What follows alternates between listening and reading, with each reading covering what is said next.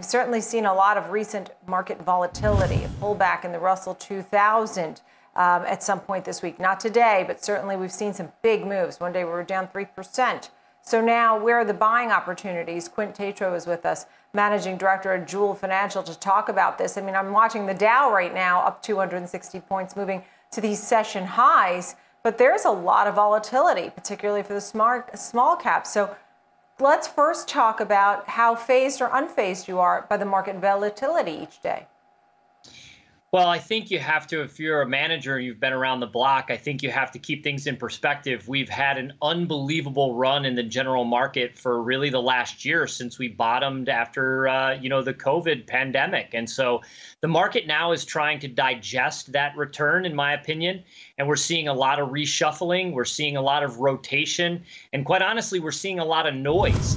Uh, so I think if you're an investor out there, it's probably a better time to take a step back if you have been tepid, there's certainly some opportunities. I think you can uh, take some uh, to take put pardon me put some money to work in some areas that are interesting here. Um, but I think you just have to take a, a step back, be patient, and and even though there's been some significant volatility, especially in the small caps, we really haven't seen all that much to be concerned about.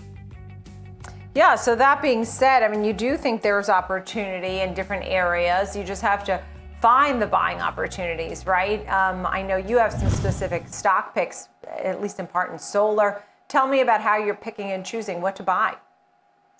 Yeah, it certainly was uh, better yesterday when I sent the notes over for solar before today's uh, today's uptick. But the reality is that we're hearing a lot about the infrastructure bill, and obviously materials are getting a huge bid today.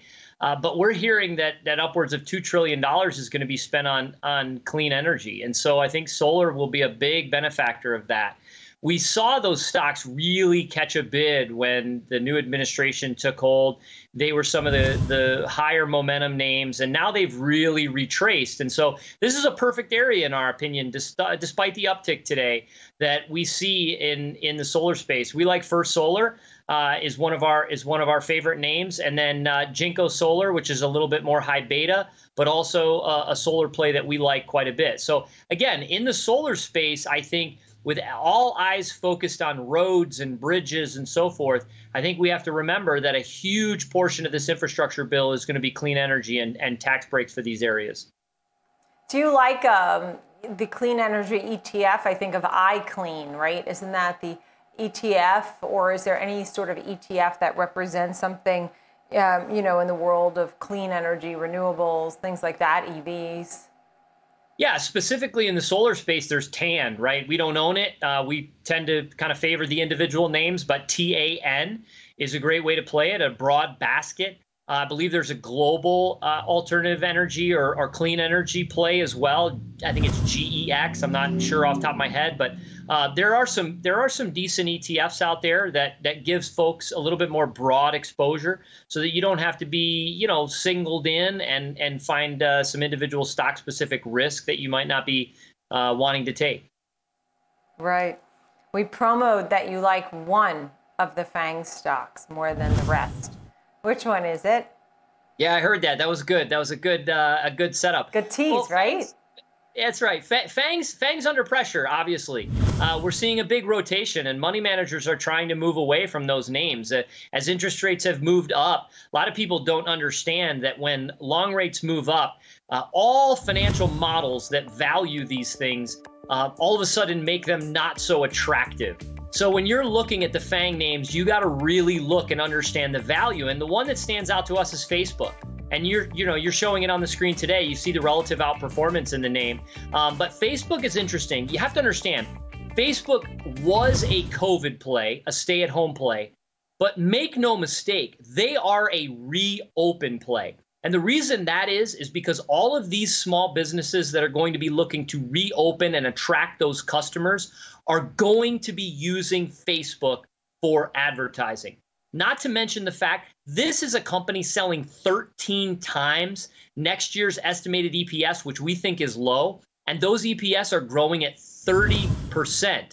They have no debt, and in our opinion, this this kind of headwind with the uh, regulatory situation, it, it, it's not going to change the fact. They they are spending a tremendous amount to uh, make sure that the content is secure and and correct and ultimately people are still going to use it. Advertisers are still going to use it for advertising. Instagram is the same way. So out of all the fang names this is definitely the one we favor. We've been buying and, and we own. We would continue to buy here yeah you talk about small businesses reopening advertising um, i'm not in it but i know that even here in manhattan to organize a play date at the park people put together facebook groups i, I mean I, I don't know. It's the way to communicate, I guess. Tell me about Xilinx. That's one tech name that you do like, right? Yeah, semis have been slammed. Uh, and again, I think in this environment, if you really want to make money, I think you have to look to the areas that have been beaten down. I do not think we're entering some broad based correction where they just will keep going. So, on a day like today, your material section of your portfolio is doing very well. And you look over and you say, wow, some tech names are not. In the semi space, especially, they really have been hit hard. And we like Xilinx. Xilinx, we think, is an interesting name that I think is going to benefit uh, very, very uh, well from from reopening and and ultimately this new consumer-driven demand and and global growth theme, et cetera. They're not all that cheap on the current metrics. They're they're trading about 36 times forward, um, but an EPS of about 380. We we think that that is actually quite low and we think that that, that they'll come in quite a quite higher than that. So we, we ultimately think that on the current standard uh, of EPS, they they don't look that attractive from a valuation standpoint, but we see this company being able to earn quite a bit more than than the analysts expect. So that's kind of our, our top play in the semi space on this pullback here that we're seeing across the board.